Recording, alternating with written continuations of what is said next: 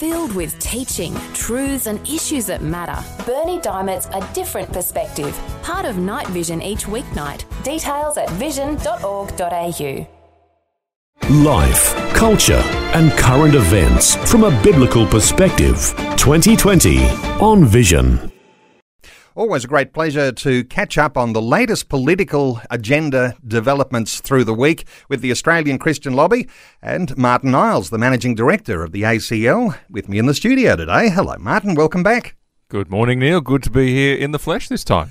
And you're in Queensland today, and I know you've got a series of important meetings on beyond our conversation here. You've been here because you were one of the guest speakers at the Church and State Summit over the weekend. Uh, give us your overall impressions. How'd things go? Well, that was the first of one of many engagements while I'm here in Queensland, and it was fantastic. So, uh, full credit to uh, Dave Pellowe, who some listeners will know for putting that on.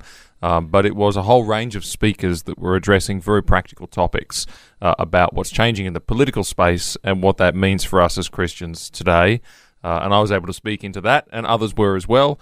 And I got the impression that there was a good number of people there who are aware of what's going on in our nation and prepared to do something about it. Uh, and I'm encouraged because that's what I encounter everywhere I go, right across the country. And it's borne out in the growth, uh, the stratospheric growth of movements like ACL and the volunteer programs and so forth that we do. Wonderful to hear a word like I'm encouraged because courage is what it takes uh, to make a stand when you are brought under pressure, as is the case that is happening now right around Australia, different states and federally. Uh, the pressure that's coming on the church is different to what we've experienced in generations, even that have gone before. So courage is going to be one of those necessary things. I guess when you get a whole bunch of great leaders together for a church and state summit, and there's a boldness and a camaraderie that is grouping them together, that actually is an encouraging sign, isn't it? Uh, it is, because you see that uh, some people's spines are being stiffened, and as Billy Graham said, uh, the courage of one person stiffens the spines of others, uh, and there's that effect which is uh, which which which spreads around. And uh, I'm I'm glad to see it, and I think that the the driving force, and this is something I addressed in my talk, but one of the driving forces is I think that more and more Christian people across the country are starting to see that if things continue the way they're going, we're not too far away from a situation where the state is going to devour the church, if I could put it that way. Uh, and for a long time, we've wondered whether we should be politically engaged, but now we see that the political sphere is going to devour the church, and it's going to make church teachings uh, into things that are not welcome in the public square, and that's going to have all sorts of compl- uh, consequences. And so, it's an opportunity for people to be uh, to who have seen that to answer the question, what should we do? Uh, and I'm really encu- I'm encouraged to use that word again to see that so many are seeing it, and so many are asking the question, which is which is great. It's the case everywhere I go. You might think that when the government acts and wants to influence the church, sometimes it's heavy handed, sometimes it's subtle. How do you see things as they're developing right at the moment? Uh, is this a subtlety uh, that is just, uh, you know, warming the church along to influence and uh, the, you know, the greater uh, way of of actually uh, you know even directing the way church behaves and and performs, or is there something much more heavy handed happening?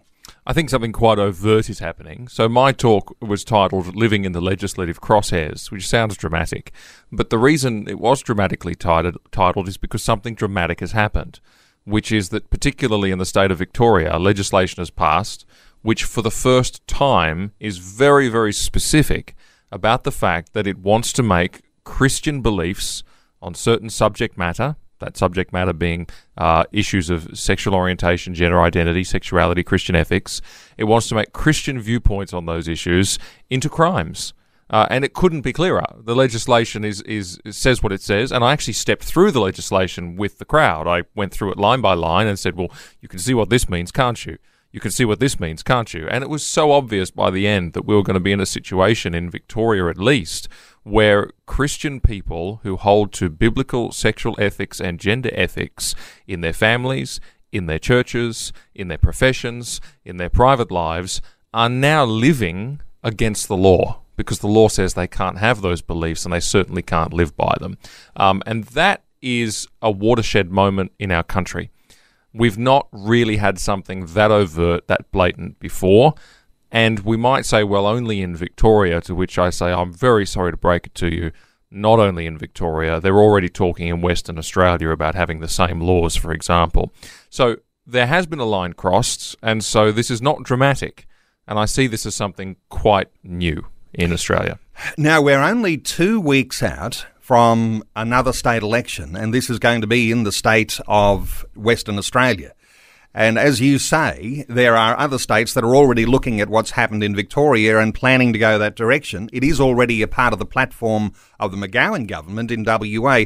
What are your fears here, Martyn, uh, when it comes to things the way they spread, as they did with uh, issues around uh, euthanasia and abortion? Seems to get a great start in Victoria, and then other states seem to be infected by that. Well, that's exactly right. And I think that's one of the things that was in the, the minds of the Victorian policymakers was that they wanted to lead the world with their legislation, you know, quote unquote, lead the world. So they wanted to have the strongest, the most draconian legislation in the world, and they achieved it. There's people who say, well, these laws, they're called conversion therapy laws, but people shouldn't be too distracted by the name because what they contain is quite something else. But uh, these laws, people say, well, they're coming in Canada, they're coming in New Zealand, they're coming in America. The truth is, what we see in Victoria is the worst in the world by such a long margin that it's not even close. Uh, and what Victoria did was set a high watermark uh, and also set an example for other states, at least in Australia, to follow. And the question I think put to the McGowan government recently was, would you follow the Victorian example? And they said, well, we certainly wouldn't rule that out. Um, and so the indications from them is that they are thinking about this and they're thinking about Victoria as a model. Uh, and the difficulty is that the McGowan government is set to be returned to government with a historic majority. And I think that then Mark McGowan will have the kind of boldness that Daniel Andrews has had for these past few years following a massive election win to bring in some of this, well, let's call it social engineering, let's call it, you know, draconian anti freedom stuff, whatever, but conversion therapy being one of them. And that will have big implications for the church in WA. Martyn, what makes you think that the church is here in the crosshairs, that the church is the target uh, where these governments are being so heavy handed? Um, I mean, because some people will say, oh, isn't it just uh, those professional counsellors or trying to, uh, you know, uh, trying to outlaw those dreadful torture acts that maybe have happened in some historical context? What makes you think that the Christian church is in the crosshairs? Well, two things. So there's what the legislation actually says and what the policymakers have actually said publicly. But then there's also what I know about the people involved and what their motives are and what's driving them. So early on, before this law even existed, um, those who were writing up the research papers and the policy briefings, they were already saying, okay, harmful conversion practices include more than just the things that you and I have come to associate with abuse and coercion and so forth. Of course, nobody minds if that gets banned because it isn't even happening in Australia. Let's be clear. Um, but these these practices include other things like prayer, and they said they include statements like "love the sinner, hate the sin." They include churches, and they specifically continually referred to religious communities and faith communities. And they said churches which have a policy of uh, welcome but don't affirm. And of course, a church can't take any other stance if they want to be biblical and they want to be walk that line of loving people, but asking people, you know, pointing people towards Christ at the same time. So they're very clear about that. And then they said, we want to target the ideology behind these practices and statements. And you've got to ask yourself, well, what's the ideology at play here? Clearly, it's Christianity. And then, of course, the law has actually come in now, and the law couldn't be more overt. For example, it specifically criminalizes prayer. Specifically. And it specifically criminalizes religious practices which can be seen to suppress a person's sexual orientation or gender identity, which can include a sermon from the pulpit about marriage, a sermon from the pulpit about sexual ethics, which could include counseling of a person about their gender identity, which could include a parent in a home, and the, the legislation actually specifically says, uh, you know, a parent in a home who, who, who, you know, for example, discourages their child from irreversible gender transition could be a domestic abuser. Um, and all of these things are written into the legislation. And the other thing it makes clear is that it only applies to one side of the belief spectrum. So it says that if you're trying to make someone ch- transition gender, that's not gender conversion, that's not a crime. But if you're stopping someone from transitioning gender or discouraging them from gender dysphoria, then that is conversion practice, that is a crime. So it only applies to the Christian side of this belief spectrum. So, for those reasons, and knowing what I know of the people behind this and what makes them tick and their anti religious biases, I can tell you that this is targeted at the church. And the way that a church person might respond, and undoubtedly you're talking to Christian people all over the nation when you get to travel. Uh, there would be some who'd be saying, I can't believe this is even happening in Australia. You know, you must be dreaming. Yeah. Uh, Martyn Iles, you must be just sort of stirring the pot somehow to get a little bit of uh, publicity, to get a headline or two. People can't believe this is happening in Australia. What do you say to people who are, at this moment, still coming to grips with the idea that this is happening on our shores. Yeah, look, this is a huge problem. Um, so when you try and explain to people where things are really at politically, if they're not already there or they're not halfway on the journey to seeing what's happening, um, they generally switch off and they sort of can't. They they they don't want to take it in. Uh, and I think that that's almost uh, uh, it's it's a, some of it's some of it's a coping mechanism. But some of it is just that what you're saying seems too far beyond what they see as the current reality. So they just don't quite believe it. So that's a huge problem that, that stops us from fully informing people of what's going on because people don't want to believe it. However, I think a lot of people are starting to see um, who are politically engaged that there are people in politics who kind of do have an agenda which is quite specifically anti Christian. Uh, and they are starting to see how that so much of the last few years, particularly since the same-sex marriage vote, uh, have played out with many of these equal opportunity commissions and these anti discrimination tribunals going after ordinary Christian folk uh, for saying things and doing things which we would regard as completely reasonable. Uh, we've done, put together a number of stories for a religious freedom campaign, for example, which includes, say, a doctor who's lost his accreditation for stating his Christian views online, uh, or a mother from Brisbane who signed a drag, anti drag queen storytime petition to say, don't have drag queen storytime in my child's library shared that on her Facebook, got pursued by one of these tribunals. This has been going on enough that most people are starting to say, you know what, something's really amiss. Uh, and I would say to those who aren't fully aware of what the agenda is behind these new laws, I just say, look, access groups like the ACL so that you can keep up with the news and so that you can see what's going on in the political square. Because the more you do that, the more you follow along, the more you'll see, oh, actually, sadly, this is where our society has come to very, very quickly, and perhaps quicker than any of us could have imagined. So, for people who are concerned about this, concerned that their local church uh, doesn't do much in a political realm right now, might need to change that and start to address these things because it may not be too long before your pastor's sermon notes might be required as evidence, or there might be some sort of re education process that might come to your local church to make sure you're doing the right thing. And it might be subtle, but it'll have a a certain uh, motivation to it. Uh, so, what are your thoughts about acting now before this comes? Because perhaps we could say it's already here, but what should people be thinking and doing right now, Martyn?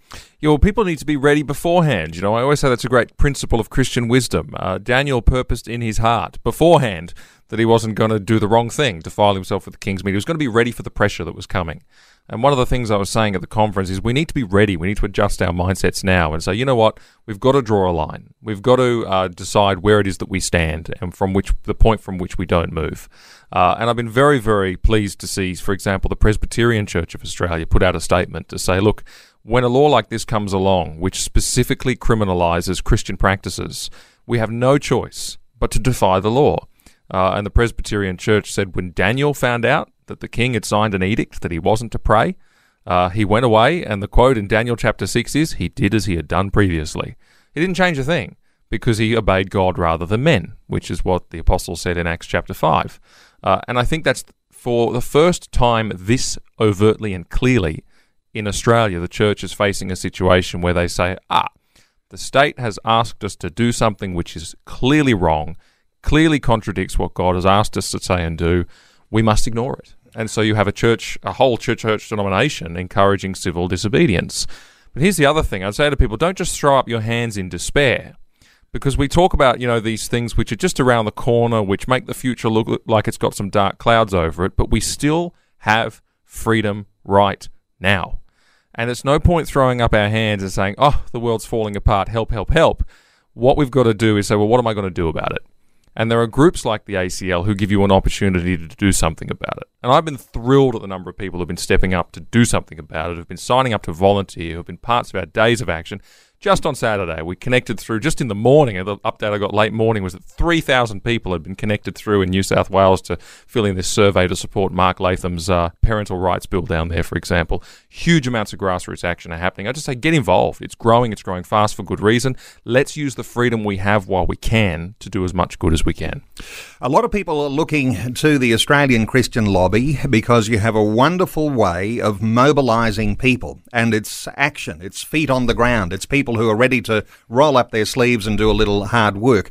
Now, just come back to this Western Australian state election for a moment, and the likelihood is that it's going to be a landslide win for the McGowan government. Uh, we're talking about these sorts of policies that have passed in Victoria, likely to be on the agenda uh, for the McGowan government when they win office. Uh, some people are in despair because there doesn't seem to be a strong opposition, a strong conservative voice in WA. You've got a standing army. Uh, in the ACL, people who are ready to roll up their sleeves, people are linking to your uh, volunteer army of people who are ready to get out there, knock on doors, hand out pamphlets, do what it takes. What are your thoughts for what's coming in WA? And is it too late now to get involved for people to be on the ground and part of doing something important? Not too late at all. Uh, acl.org.au slash volunteer. Put the details in. Someone will call you from our office and talk to you, and it doesn't obli- it doesn't commit you to anything. Uh, it just means that you get the opportunity to take part in the actions that are that are going on. And every strategy is tailored to the circumstances. So we know, for example, apart from some uh, s- spectacular intervention from God, that uh, Mark McGowan will bring it home with a massive majority in WA. So that means that what ACL is doing in WA is not to try and win the election for the Liberals. What we are doing is we've identified a couple of really, really, really good Christian MPs who are very, very, very solid in their convictions and who will take the case up to a McGowan government that goes too far and particularly goes too far against Christian values in a new term. And we've decided we're going to support them and we're going to help to bolster their position, bolster their campaign capabilities, and keep them in the parliament. Uh, so that when the steamroller comes through, as we're all expecting, they're not steamrolled and they're still there and they're still able to be a voice for good and have a tremendous influence in the opposition for good and against the government for good. So that's the sort of thing we do. We tailor a strategy to each specific set of circumstances, and the effect of what we're doing is cumulative. The first time around, politicians can ignore it. The second time around is a bit harder to ignore, and as it grows and as their existence becomes more and more shaped by these many thousands of Christian voices who are in their ear all the time, which is what's happening. I mean, this is dominating their world in some states, particularly Victoria. There comes a point where the Christian voice, simply by its volume and size, is starting to change the way they think and starting to change their behavior. And that's what we're working towards. Uh, so, this is a movement that's growing, it's cumulative, uh, and it's having a huge impact. And WA is another step along the way where we hope to achieve some good that will endure through the next government. In WA, the opposition's leader is Zac Kirkup, and uh, he's basically conceded defeat two weeks out from the state election. Uh, there is a Christian party in WA, Australian Christians. Uh, as people are thinking, for WA listeners in, t- in particular today, thinking about, you know, which direction should they go? Will I volunteer and be part of this standing army? Uh, I'm going to be casting a vote in two weeks' time. Uh, there is a preferential voting system. Uh, there's a Christian party in there. Do I support them? Do I support the Liberal Party? Do I just give my vote to the Labor Party because that's what everybody else seems to be doing? What are your thoughts for that listener in WA? WA right now, thinking mm. about what will change in WA after this coming state election. What do you think they should do? I think they should do as much as they possibly can. Uh, for some people, that will mean that they're at a stage where they could sign up as a volunteer either to ACL or to one of the parties, and that might be the Australian Christians, which you mentioned, who are wonderful people, uh, or it might be for their local Liberal member. Uh, and I think that that's the way to go at the moment because you've got to try and keep the McGowan government in check next time around when they want to do some really serious moral social engineering, which they've indicated they might want to. So do as much as you can. Now, If you cannot be involved, and some Christian folk are so busy doing so much good and so busy raising a huge family that they cannot go to the extent of, you know, really getting out there and volunteering for many hours, and that's fine. All I would say is be fully informed follow groups like the ACL, understand what's going on, and vote accordingly. And tell your family and friends to vote accordingly. One of the difficulties in Western Australia is that Mark McGowan is so highly regarded for his handling of coronavirus, and I understand that. I really do.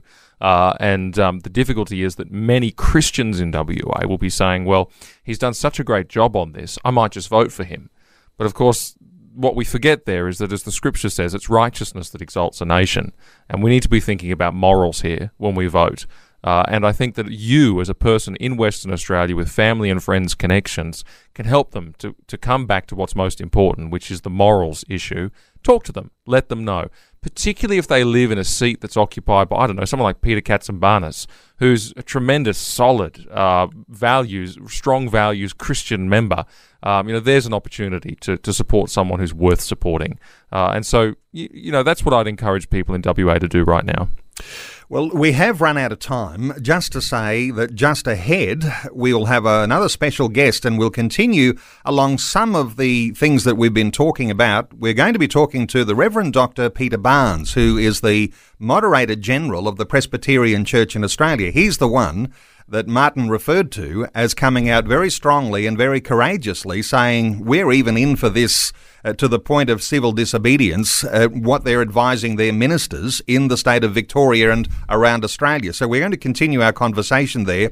As Martyn Iles says, get informed and understand what's happening. It's not just a little bit of speculation, this is actually happening right now.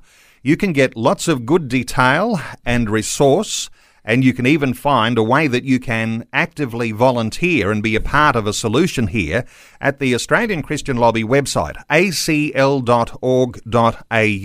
That's acl.org.au. Martyn Iles, I wish we had lots more time today. We don't, but I want to thank you so much for taking some time to share these thoughts with listeners today on 2020. It's always a pleasure, Neil. Thank you. Thanks for taking time to listen to this audio on demand from Vision Christian Media. To find out more about us, go to vision.org.au.